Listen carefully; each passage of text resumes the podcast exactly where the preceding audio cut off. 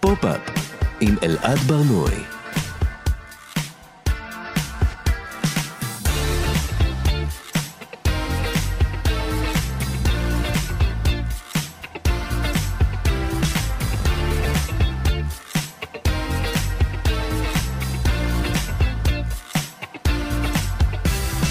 שלום, בוקר טוב, כאן תרבות, אתם על פופ-אפ. בכל שבוע אנחנו מדברים כאן על התרבות שמעניינת באמת. כל יום חמישי בשעה 10, ב-105.3, ב-104.9 FM, ניתן להאזין לנו גם כהסכת, באתר של כאן, ביישומון של כאן, וביישומוני המוזיקה וההסכתים השונים.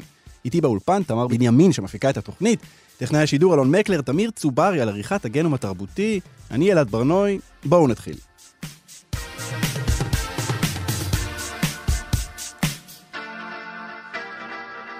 חודש פברואר הוא חודש ההיסטוריה השחורה בארצות הברית, והיום אנחנו נדבר על היסטוריה מול הווה, על עבר מול עתיד, נדבר על uh, תנועת האפרו-פיוטריזם. ננסה להבין מה זה בכלל אומר, אפרו-פיוטריזם, ואיזו משמעות יש למחשבה עתידנית, גם בהקשר של אפריקה וגם בכלל בתרבות. נדבר גם על האופן שבו היסטוריה אמריקאית נלמדת, נזכרת ונוכחת בשיח ובתרבות הפופולרית היום, וגם על הקשר של כל זה להיסטוריה יהודית. אבל לפני כל זה, השבוע התקיים גמר הסופרבול ה-56, אירוע השיא של ליגת הפוטבול האמריקאית, ה-NFL.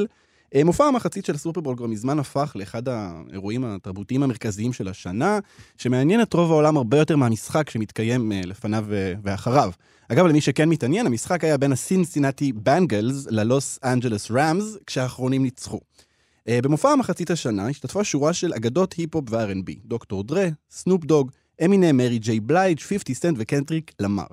זה היה מופע מאוד מעניין וגדוש במשמעויות אה, תרבותיות והיסטוריות, ואנחנו הולכים להעמיק בהן היום, אבל לפני כן, עבור מי שפספס, אה, הכנו לכם תקציר של המופע, לקט מכל השירים, כדי שתהיו בעניינים. אז אה, בואו נאזין לדוקטור דרה, סנופ דוג, אמינם, מרי ג'יי בלייג', 50 סנט, קנדריק למר, מתוך מופע מחצית הסופרבול 2022.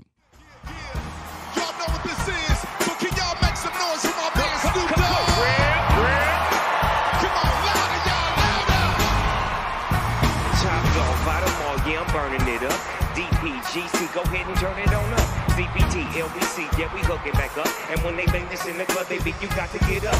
Thug homie, drug homies, yeah, they giving it up. Low life, yo life, boy, we giving it up. Taking chances while we dancing in the party for show. Slip my girl a 44 and she crept in the back door. These chickens looking at me strange, but you know I don't care. Step up in this mother, just a swing in my hair. Trick, quit talking, quit walk if you down with the shit.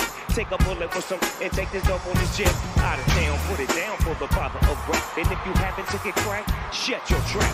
Come back, get back. That's the part of success if you believe it. Now let me welcome everybody to the Wild Wild West. A state that's untouchable like Elliot Ness. The track is your eardrum like a slug to your chest. Like a vest for your Jimmy in the city you say. We in that sunshine state where the bomb ass can be. A place where you never find a dance floor empty. And pimps be on a mission for them greens. Lean, mean, money making machines, serving fiends. I've been in the game for 30 years, making rap songs. Since was Sassoon, now it's 22. They clock me, watch me, diamond shining, looking like a Rob Liberace. Go, go, go, go, go, go, show. It's your birthday. We gon' party like it's your birthday. We gon' sip the party like it's your birthday.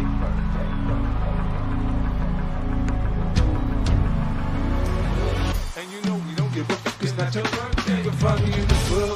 Collar full of. Mama, I got what you need you need to feel above. I'm in the having sex, I ain't in the making love. So come give me a hug you're in the getting rough. When I pull up out front, see the Benz on me. Come on, everybody, get on down. Cause you know we got to get it from. Mary Jane's in the spot tonight,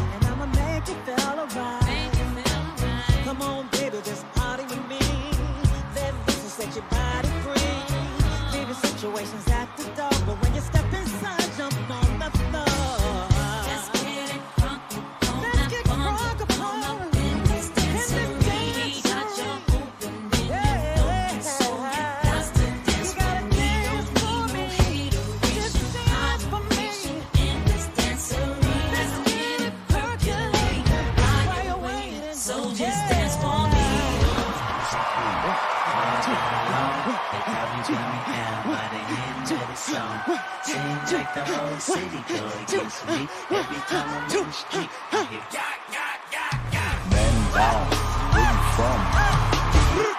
Whoa, whoa, where you from? Your grandma? This is the city All's my life I has to fight. Uh, all's my life I. Hard times like yeah trips like, yeah, Nazareth, I'm on one, you won't.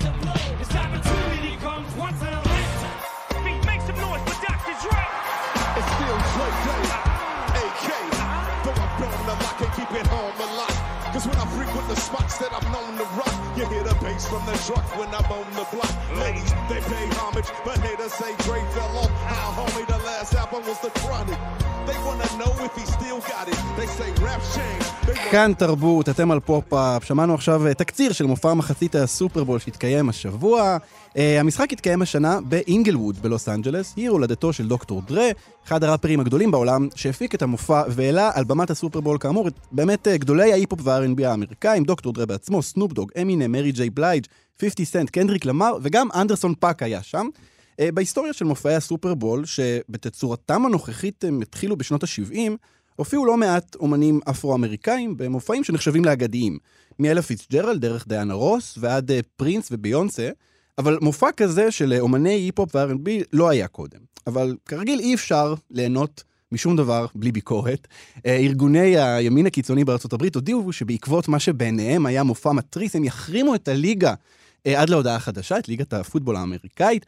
אה, מנגד, מבקרים מהשמאל וגם מהשמאל השחור ביקרו אותו על זה שה... שהוא לא היה מופ... אה, פוליטי מספיק, המופע. אה, היפים, גם אנחנו. אה, בכל מקרה, אה, כדי לדבר על מופע המחצית של הסופרבול, איתנו חן אלמליח, די-ג'יי, פובליציסטית, אקטיביסטית וגם מגישת התוכנית רדיו אזורי אצלנו בכאן תרבות. שלום חן. שלום אלעד. כן, אני רוצה להתחיל מפוסט אה, בפייסבוק שכתבת, פוסט מאוד מאוד יפה על המופע הזה, אני אקרא קטע מתוכו.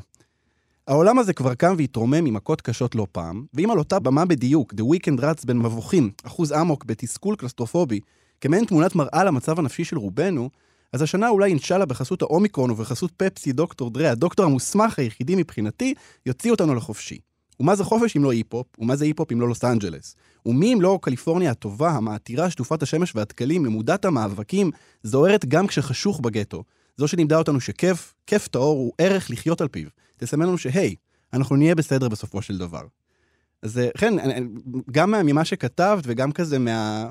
ממה שלא כתוב שם, אבל מהאווירה של הפוסט שלך, איזה חשיבות תרבותית או היסטורית אה, הייתה למופע הזה? קודם כל, תענוג לשמוע אותך קורא את הפוסטים שלי. אם תוכל לעשות את זה אה, יותר, אני אשמח. פשוט להתקשר אליי ולהקריא לי פוסטים שכתבתי, זה נשמע הרבה יותר רציני ככה. סגור.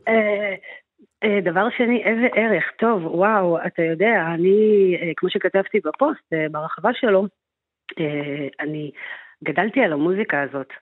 וכבר מגיל מאוד מאוד צעיר, אני, אתה יודע, במלחמת החופים, האיסט קוסט והווסט קוסט, שהייתה כאילו בעיצומה במהלך שנות ה-90, אני בחרתי בווסט, ונשארתי עם זה הרבה שנים. בווסט, אה, כלומר ב- בלוס אנג'לס, בקליפורניה, בצד הזה, בצד המערבי של הברית. הצד המערבי של הברית, כן.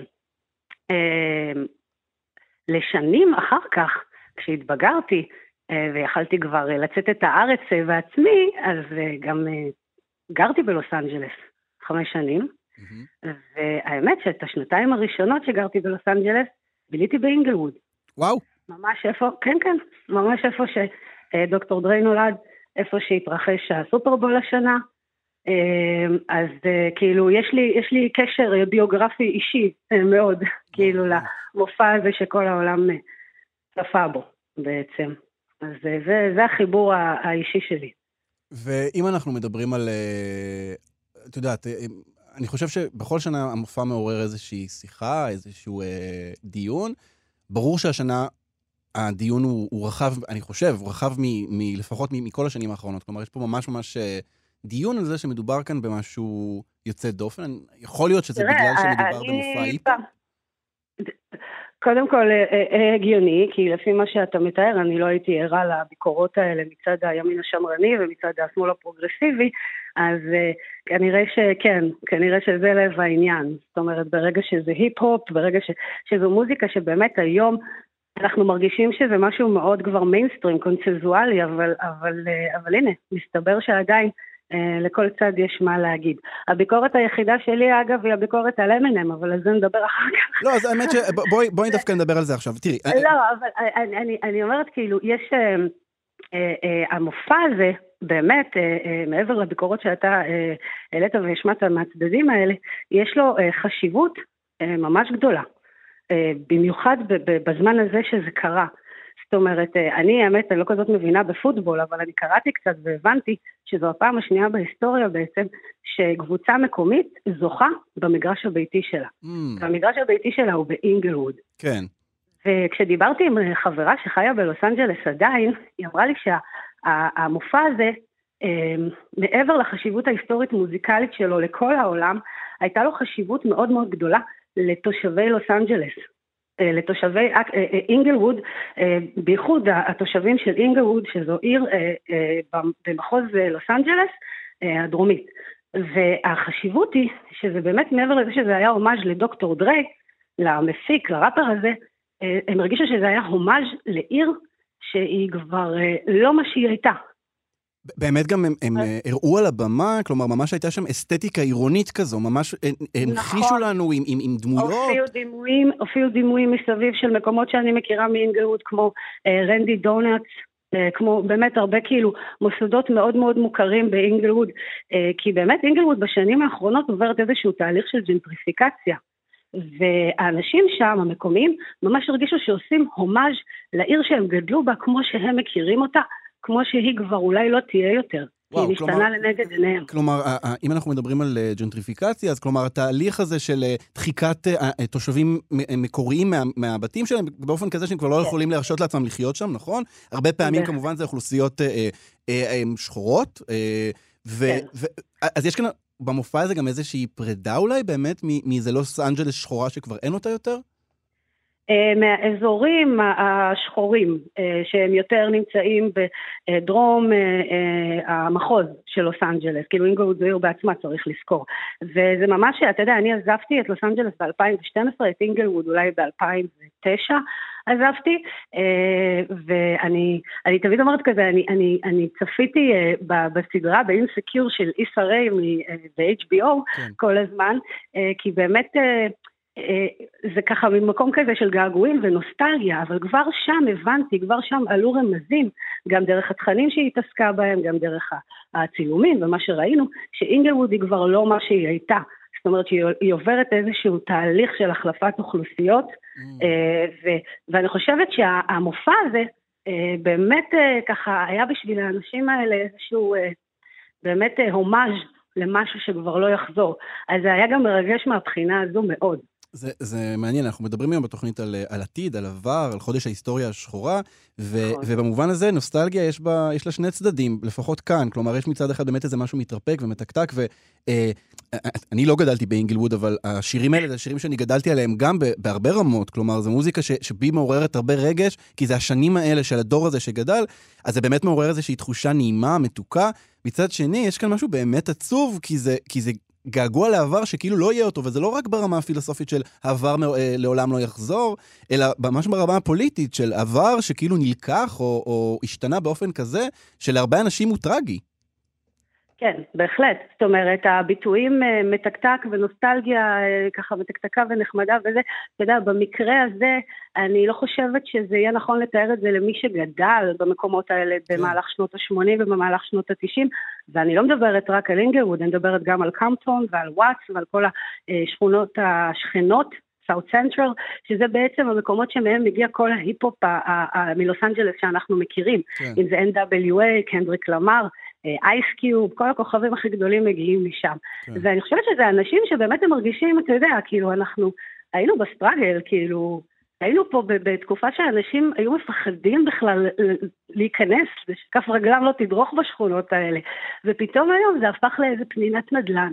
יואו. לאיזשהו אה, מעמד אה, ביניים אה, גבוה, ואנחנו מרגישים שהעיר שלנו ממש נלקחת מאיתנו. ואלה טענות שאני שומעת ממש מחברים שעדיין גרים באינגלווד. וואו. כאילו, שכל האופי של המקום משתנה. ו, ובמובן הזה באמת המוזיקה והתוצרים התרבותיים ומה שהמקום הזה הביא לעולם, אה, זה כאילו, יש לזה ערך הרבה יותר עמוק וסנטימנטלי. אה, לאנשים האלה, זה לא רק מוזיקה אה, ליהנות ממנה, כן. זו מוזיקה שאשכרה מתארת, אתה יודע, היה גם, על- עלו כמה ביקורות מכל מיני מבקרי מוזיקה למיניהם, כאילו, למה קנדריק למר אה, אה, עשה את השיר אה, אורייט ולא את המבל, כן. למשל. כן, שזה כאילו שיר... כן. אמבל היה נגיד, אה, לא יודעת, אולי מבחינת אה, אה, הבילבורד או מצעדים, הוא היה ממוקם אולי יותר, יותר כן. גבוה. ואורייט, כאילו זה משהו כזה, אוקיי, זו בחירה קצת אה, פחות מגניבה, פחות מרימה.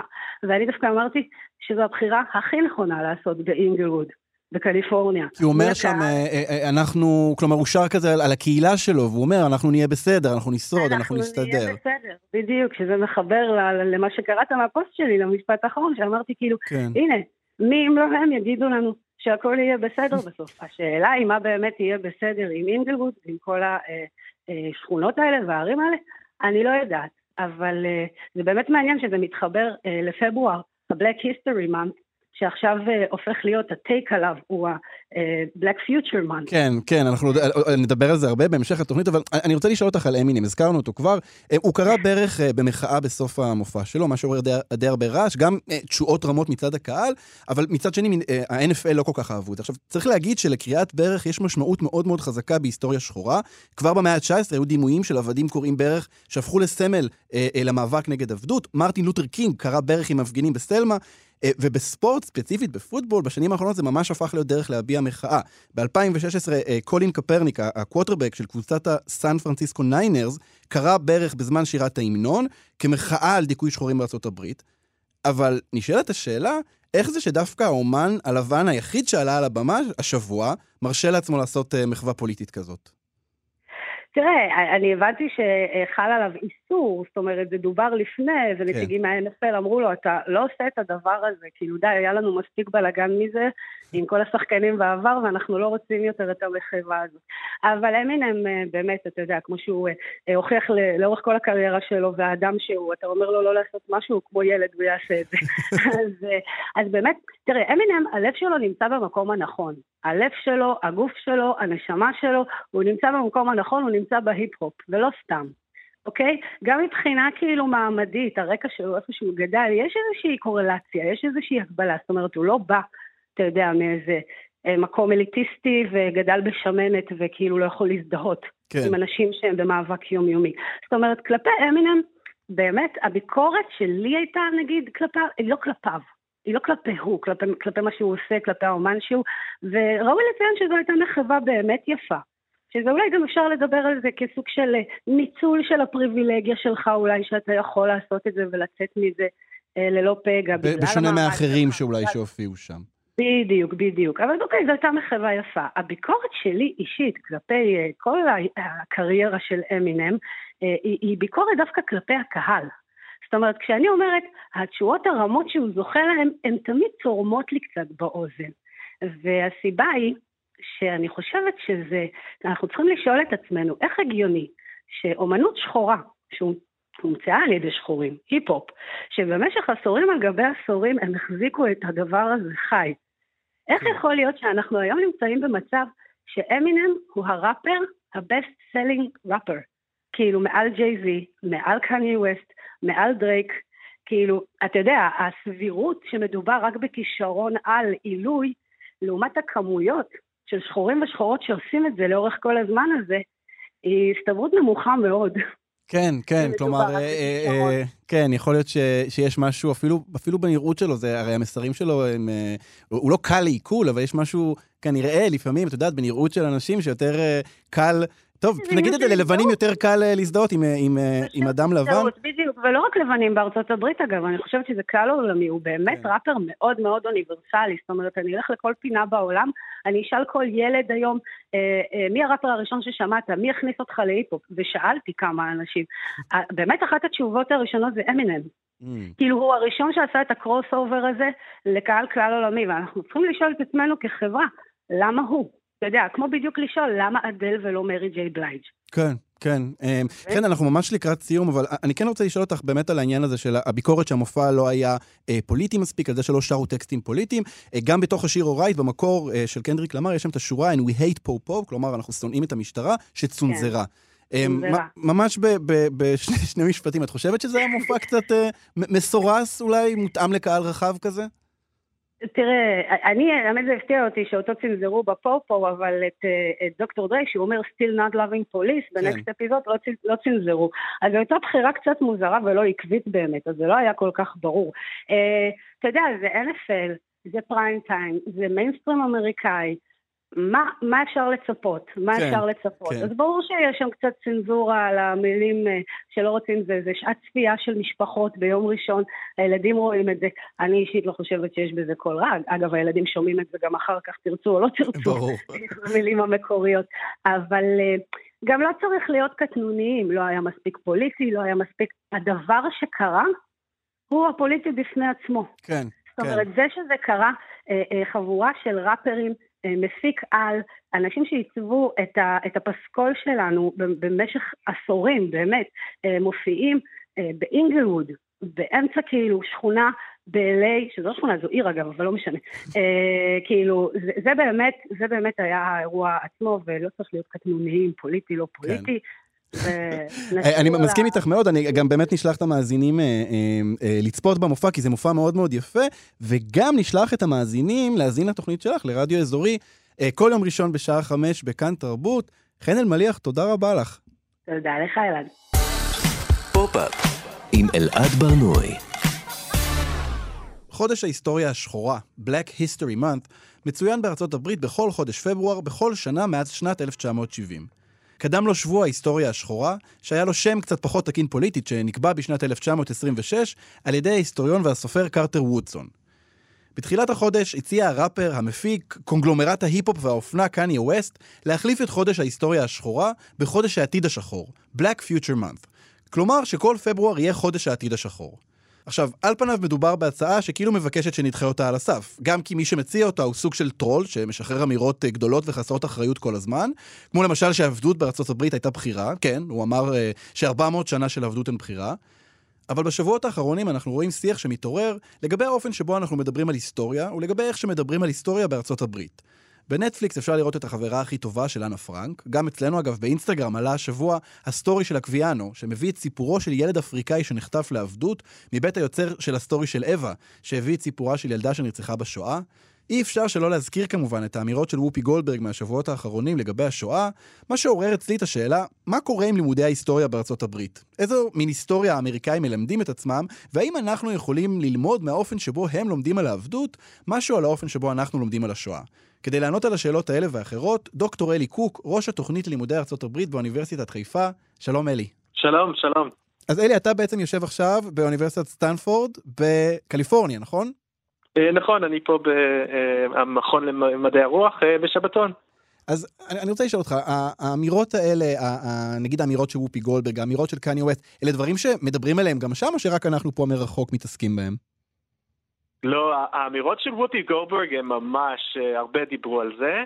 זה נכון שהרבה פעמים יש ניתוק בין מה שהישראלים חושבים, אבל פעם, לא, זה היה נושא אה, מרכזי. אה, קניה ווסט אולי קצת פחות, כי כמו שאמרת, חצי מארצות הברית אה, קצת מתעלמים ממנו, אבל אה, ווטי גולדברג, אה, אתה יודע, יש לה את התוכנית The View, זה היה... אה, אני חושב אה, רגע גם מאוד מעניין לראות ככה איך אה, אנשים יקבלו את זה בדרך כלל, אני אומר את זה בצורה קצת אה, זהירה, אבל השחורים יכולים להגיד כמעט הכל כי אנשים.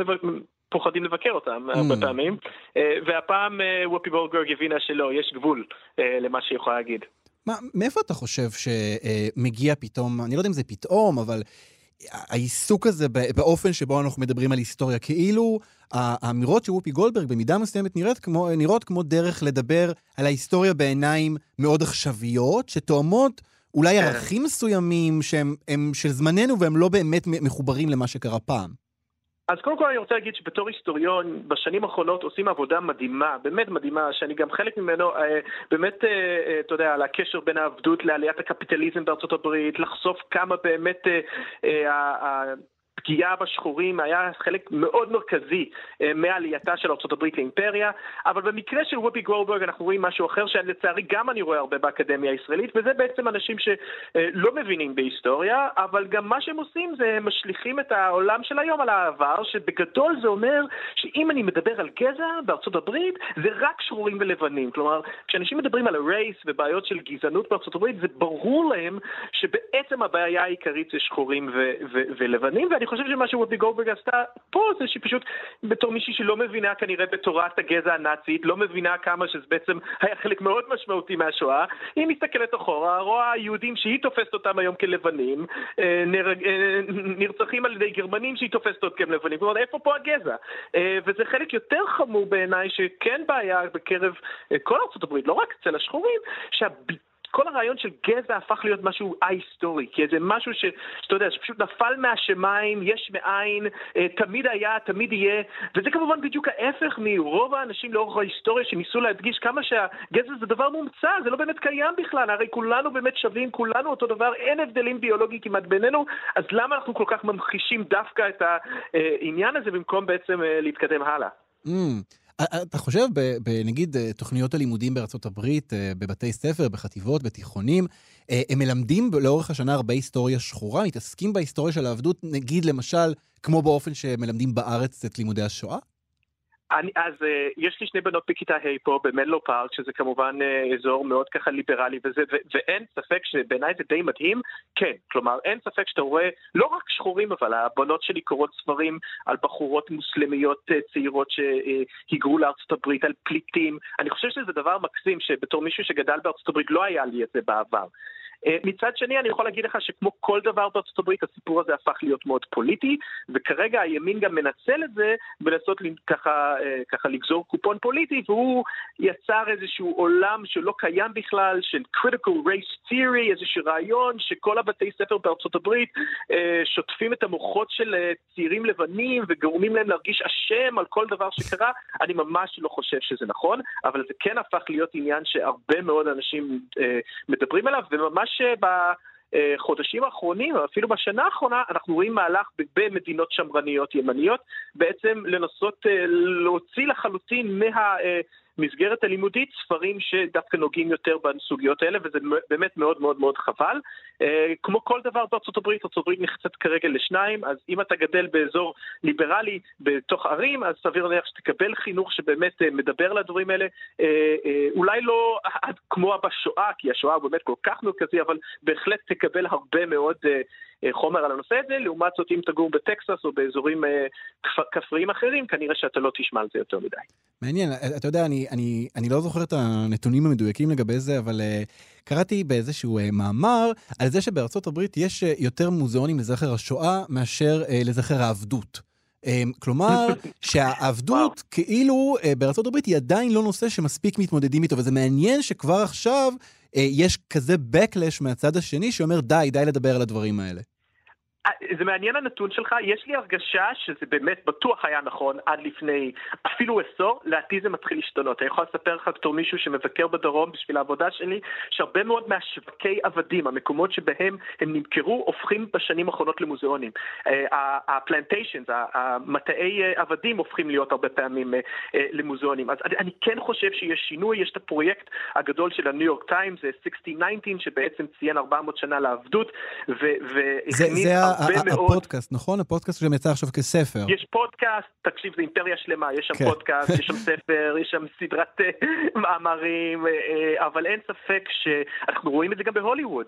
בואו נסתכל בשנים האחרונות, אנחנו רואים הרבה יותר סרטים. עבדות היה פעם נושא שרוב האנשים לא רצו לגעת בו. בשנים האחרונות אנחנו רואים סרט זוכה אוסקר, 12 Years a Slave, אנחנו רואים אפילו את טרנטינו עושה סרט עבדות, אז במובן הזה אני חושב שכן אנחנו רואים שינוי משמעותי, ואפילו יותר מזה הייתי אומר שאנחנו רואים איזשהו תהליך שהעבדות באמת הופך להיות השואה של האמריקאים. כלומר, אה, כמובן שההשלכות הפוליטיות פה הן מאוד שונות, אה, אבל אה, כי... כי, אתה יודע, יש פה נרטיב, ו- ופה זה מתחבר גם ל... אני דווקא, במקרה הזה אני קצת מבין מה ש... שזה די נדיר, אבל אני קצת מבין את מה שקניה ווסט מנסה לעשות, כי אני חושב שמה שהוא התכוון אליו זה די, די עם ההתקרבנות. כלומר, די רק להסתכל על כמה עשו לנו, וכמה ש- הרגו אותנו, וכמה שתו אותנו, וכמה... בואו בוא נסתכל גם קדימה. אה, אה, ואני אני יכול להבין למה אנשים אה, חושבים ככה, אבל אין ספק שיש היום חשבון נפש אמיתי, וזה... אני, אם תיסע עכשיו לניו אורלינס למשל, מאוד ממליץ על המוזיאונים החדשים. אה, יש את המוזיאון החדש של African American History בסמיסוניאן שנפתח רק לפני לדעתי שנתיים. אז כן, המצב משתנה בארצות הברית די מהר.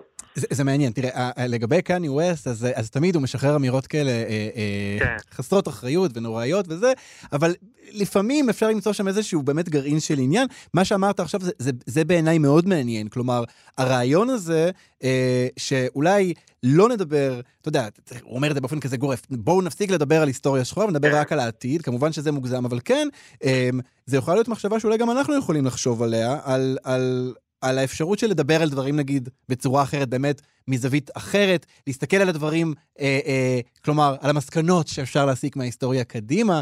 אה, זה, אני חושב, אה, משהו שאפשר לקחת מקניה ווסט למרות הכל. כן, תשמע, אני זכור לי בתור uh, צעיר שהיה אנשים שביקרו, ואני חושב במובן מסוים, למה אנחנו uh, עושים את המסע הפולין הזה ישר לפני ששולחים uh, ילדים צעירים בישראל לצבא? כלומר, למה אנחנו כל הזמן צריכים ככה עדיין להכניס בהם את הנרטיב הזה וכולי? יש בזה משהו פוליטי, יש בזה משהו אפילו שמצדיק אחרי זה כל מיני דברים שקורים בישראל, אז, אז בהחלט, אני, אני, אני מסכים. אני חושב שחשוב מאוד מאוד מאוד להכיר את ההיסטוריה. אבל צריך גם להכיר אותו מסיבות חשובות. כלומר, למשל, בעיניי, הדבר אותי מעצבן למשל זה כשלבנים באים אליי ואומרים לי, אה, השכונים האלה עצלנים או משהו כזה. ואתה אומר, לא, אם תסתכל לאורך כל ההיסטוריה של ארה"ב, וכל רגע שאתה קיבלת, שאבא שלך קיבל את המשכנתה שאפשר לו לעבור לפרברים, הם לא קיבלו, שאבא שלך התקבל לאוניברסיטה, הם לא יוכלו ללכת. כלומר, ש... ושלא נדבר בכלל על העבדות. אז במובן הזה זה נורא חשוב, אה, נורא נורא חשוב, כדי באמת למגר את הסטריאוטיפים האלה שכל מיני, אה, שהשחורים עצלנים וזה. זה, אבל מצד שני, אני כן חושב שצריך גם uh, לפעמים להסתכל קדימה ולא רק אחורה. כן. Uh, אוקיי, אנחנו, uh, אתה יודע, אנחנו, אנחנו מדברים על... Uh, על uh, יש כאן איזושהי השוואה שאנחנו עושים באמת בין אה, אה, אה, השואה או לימודי השואה ולימודי העבדות בארצות הברית, אבל כן אולי צריך גם לדבר על זה ש... בניגוד נגיד, אם uh, ניקח את ישראל וגרמניה, אז ב- בישראל לימודי השואה זה באמת שיח uh, uh, של אולי התגברות, באמת גם שיח אולי של קורבן, והצד השני זה שיח של גרמניה, זה שיח של, של תוקפן ושל אשמה ושל כל הדברים האלה. בארצות הברית...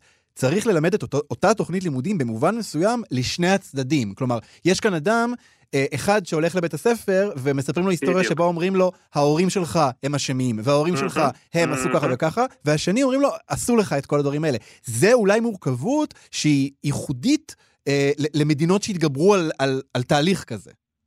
אתה צודק, כאילו, זה, זה, אין ספק שלדבר על הדברים האלו, אה, במיוחד באזורי הדרום, מקומות שאנחנו יודעים שהרבה מהבעלי עבדים הם היו הסבא של הסבא של זה, זה נכון, אה, זה, זה, זה מצב שונה לחלוטין. מצד שני, אפשר להגיד שאולי הזמן עשה את שלו, כלומר, היום אין אף אחד שבאמת אה, אה, אה, מנס, מזדהה עם ה... מאוד מאוד נדיר אה, לשמוע מישהו מזדהה עם העבדות או משהו כזה, או עם החבל שלא חוזרים, אבל מצד שני אנחנו מכירים את הדגלים של הקונפדרציה שעדיין... מתנוססים בכל מיני מקומות בארצות הברית, אז בהחלט זה נושא הרבה הרבה הרבה יותר אה, רגיש אה, בארצות הברית, ובאמת מדובר פה באיזשהו חשבון נפש שאין את האחר הזה, הרע, שבא מבחוץ, אלא באמת אה, קשור לתהליכים שבאו מבפנים, ובאמת קשור לתהליכים שהם חלק מה, אפשר להגיד, ה-DNA הכי הכי בסיסי של ארצות הברית. ארצות הברית קמה אה, כמדינת אה, עבדים, וזה חלק מאוד משמעותי מהפיתוח של ההתפתחות שלה בשנים הראשונות. העבודות, האבות המייסדים הכי גדולים היו בעלי עבדים, אז כן, זה, זה נושא הרבה יותר מורכב במובן הזה. כן, טוב, אה, באמת...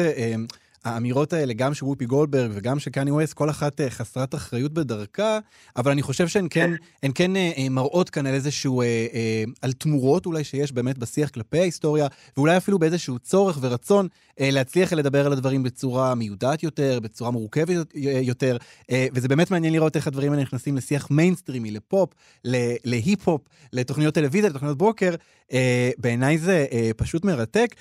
דוקטור אלי קוק, ראש התוכנית ללימודי ארה"ב באוניברסיטת חיפה. תודה רבה לך על השיחה הזאת. בכיף, בכיף.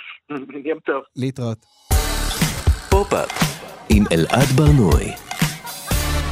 אה, דיברנו על היסטוריה שחורה לעומת עתיד שחור, על אה, חודש שעוסקים אה, ומדמיינים בו בעתיד שחור, ועכשיו אנחנו הולכים לדבר על תנועת ה Afrofuturism שעשתה בדיוק את הדבר הזה.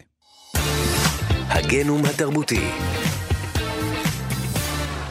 כשאתם שומעים את המילה אפריקה, מה עולה לכם לראש?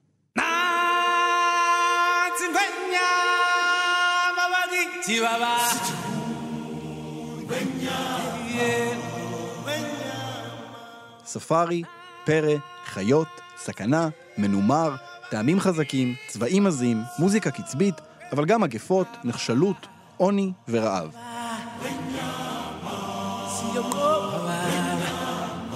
התפיסה של אפריקה כיבשת פראית וחייתית מושרשת עמוק בתרבות המערבית, ובעיקר באירופה ובארצות הברית. מאות שנים של קולוניאליזם ועבדות הובילו את האדם הלבן לתפוס את האדם השחור בתפקיד ההיסטורי שהוא ממלא בעיניו, עני ונכשל. על אף שיבשת אפריקה מורכבת מלמעלה מ-50 מדינות, אחת השאלות הפופולריות בגוגל היא, לאיזו יבשת שייכת מדינת אפריקה? הטעות הזאת הפכה לכותרת ספרו של העיתונאי הניגרי דיפו פלואין, Africa is not a country, שמבקש לשבור סטריאוטיפים לגבי אפריקה. התרבות המערבית שכפלה שוב ושוב את אותם דימויים לגבי אפריקה, וגם רוב הספרות האפריקאית שהצליחה לחצות את האוקיינוס, הייתה כזו שנבחרה או תווכה לקורא המערבי. ממשא האדם הלבן של רודיארד קיפלינג ועד מלך האריות של דיסני, הדמיון התרבותי לגבי אפריקה נותר מוגבל למדי.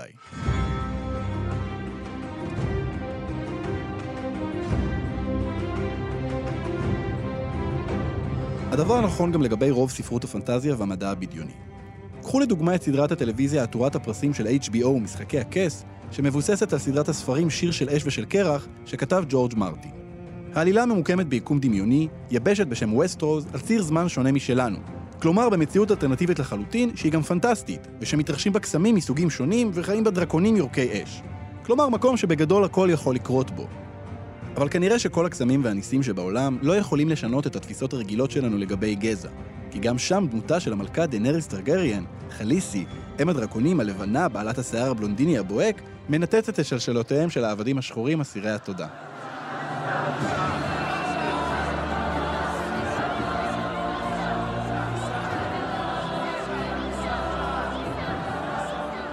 אלא שהיום במקום לדבר על היסטוריה מדממת של עבדות ורעב, של ביזה ומגפות, אנחנו הולכים לדבר על אפריקה אחרת. אפריקה מתקדמת, אפריקה טכנולוגית, אפריקה עתידנית.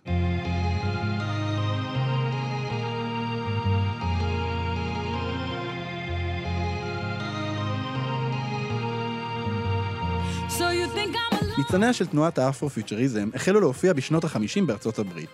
עדיין לא היה לה שם אז או אג'נדה, או בכלל מודעות לעצמה, אבל בשנות ה-90 החלו לסמן בדיעבד את מה שנראה כמו עלייתה של תנועה אומנותית ותרבותית משמעותית של יוצרים אפרו-אמריקאים. במאמר Black to the Future של מרק דרעי, הוא מסמן את מאפייני המדע הבדיוני והפנטזיה שמופיעים אצל יוצרים אפרו-אמריקאים בשנות ה-50, במוזיקה, בספרות ובאמנות הפלסטית. הוא משווה למשל בין תחושת הזרות של הגוף השחור באמריקה ובין תחושת הזרות של גוף אנושי בחלל החיצון, ובין חטיפות העבדים לחטיפות חייזרים.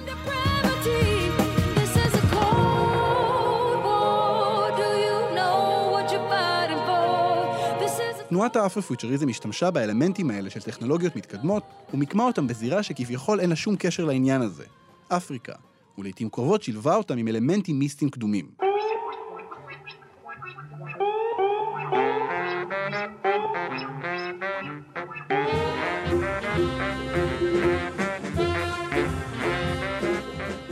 כך למשל מוזיקאי הג'אז האגדי סאן רא, מי שנחשב לאחד מחלוצי ה Afrofuturism, יצר כבר בשנות ה-50 מוזיקה שנשמעת שבטית ובו זמנית עתידנית.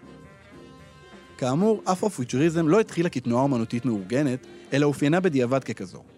אם מביטים ב-70 השנה האחרונות ביצירה אפריקאית ואפרו-אמריקאית, אפשר לזהות השפעות או מאפיינים שלה גם במיינסטרים. בשנות ה-70 מוזיקאים כמו ג'ימי הנדריקס או להקת Earth, Wind and Fire שילבו אלמנטים אפרו-פיוטריסטיים במוזיקה שלהם, ומאוחר יותר בשנות ה-90 וה-2000 המוקדמות, ראפריות וזמרות R&B כמו אריקה בדו, מיסי אליוט ולהקת TLC שילבו אלמנטים כאלה בקליפים שלהם.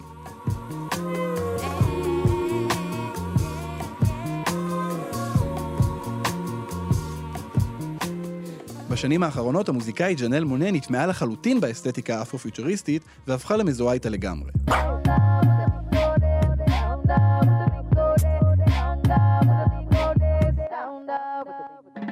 אי אפשר לדבר על אפרו-פיוטריזם בלי לדבר על ספרות מדע בדיוני, שמעולם לא נזקקה למימון מאולפנים ולתקציבים מנופחים כדי לברוא עולמות מסועפים ומתקדמים. מי שנחשבת אולי לאם הז'אנר היא הסופרת האפרו-אמריקאית אוקטביה באטלר, שכתבה משנות ה-70 ועד תחילת שנות ה-2000. בימים אלה הרומן שלה קינדרד משנת 1979, שעוסק בעבדות ובמסע בזמן, מעובד לסדרת טלוויזיה ברשת FX. את מורשתה של באטלר ממשיכים עד היום סופרים כמו קולסון וייטד, שכתב את מחתרת המסילה שגם עובד לסדרת טלוויזיה, או N.K. ג'מיסין, שטרילוגיית ברוקן ארת שלה הפכה לרב-מכר וזכתה בכל פרס אפשרי בתחום המדע הבדיוני.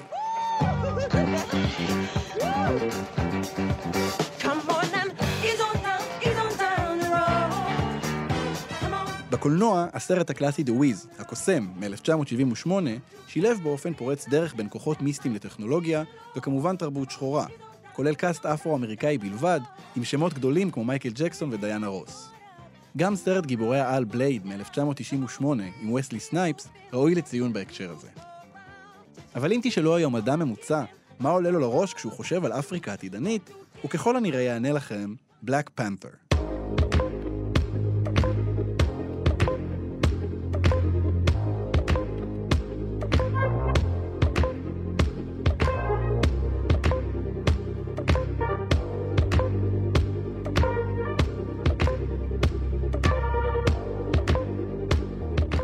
פנתר שחור, סרט גיבורי העל של מארוול מ-2018, ממוקם בווקנדה, ממלכה אפריקאית עתידנית ומתקדמת שעומדת בפני מלחמה. בזכות תקציב חסר תקדים, יוצרי בלק פנת'ר הצליחו להפציץ את המסך הענק במסורות אפרו-פיוטריסטיות סיפוריות, אסתטיות ואפילו מוזיקליות, באופן שלא נעשה כמוהו קודם לכן. במובן מסוים, מבט אחד בממלכת ווקנדה יכול להצית את הדמיון של דור של צופים יותר מעשרות יבשות מדומיונות אחרות, עשירות ומלאות דרקונים ככל שתהיינה.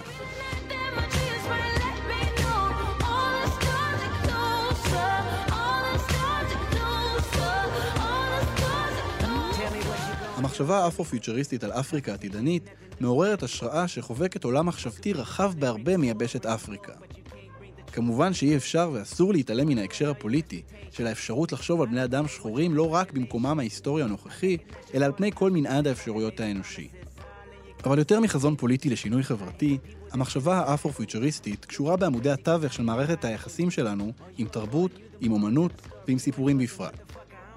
יש לנו כאן הצעה, לא, תזכורת, להביט הכי רחוק שאפשר, ולערער על כל הנחות היסוד שלנו לגבי מילים שלפעמים נדמה שמהותן הוכתבה מלמעלה. תזכורת לעשות את הדבר הכי פשוט והכי חשוב בעולם. לדמיין.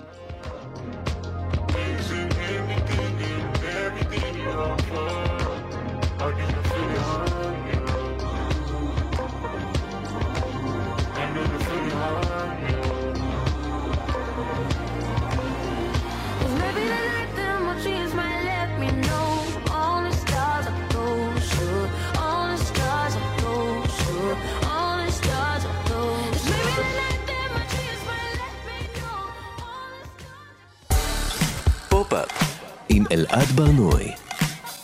וזהו, אנחנו הגענו לסוף התוכנית, פופ-אפ בכאן תרבות. את כל השירים מכל התוכניות אפשר למצוא בפלייליסט מתעדכן, חפשו בספוטיפיי פופ-אפ. תודה לתמר בנימין על ההפקה, תודה לטכנאי השידור אלון מקלר, תודה לתמיר צוברי על עריכת הגנום התרבותי. אני אלעד ברנועי, להתראות.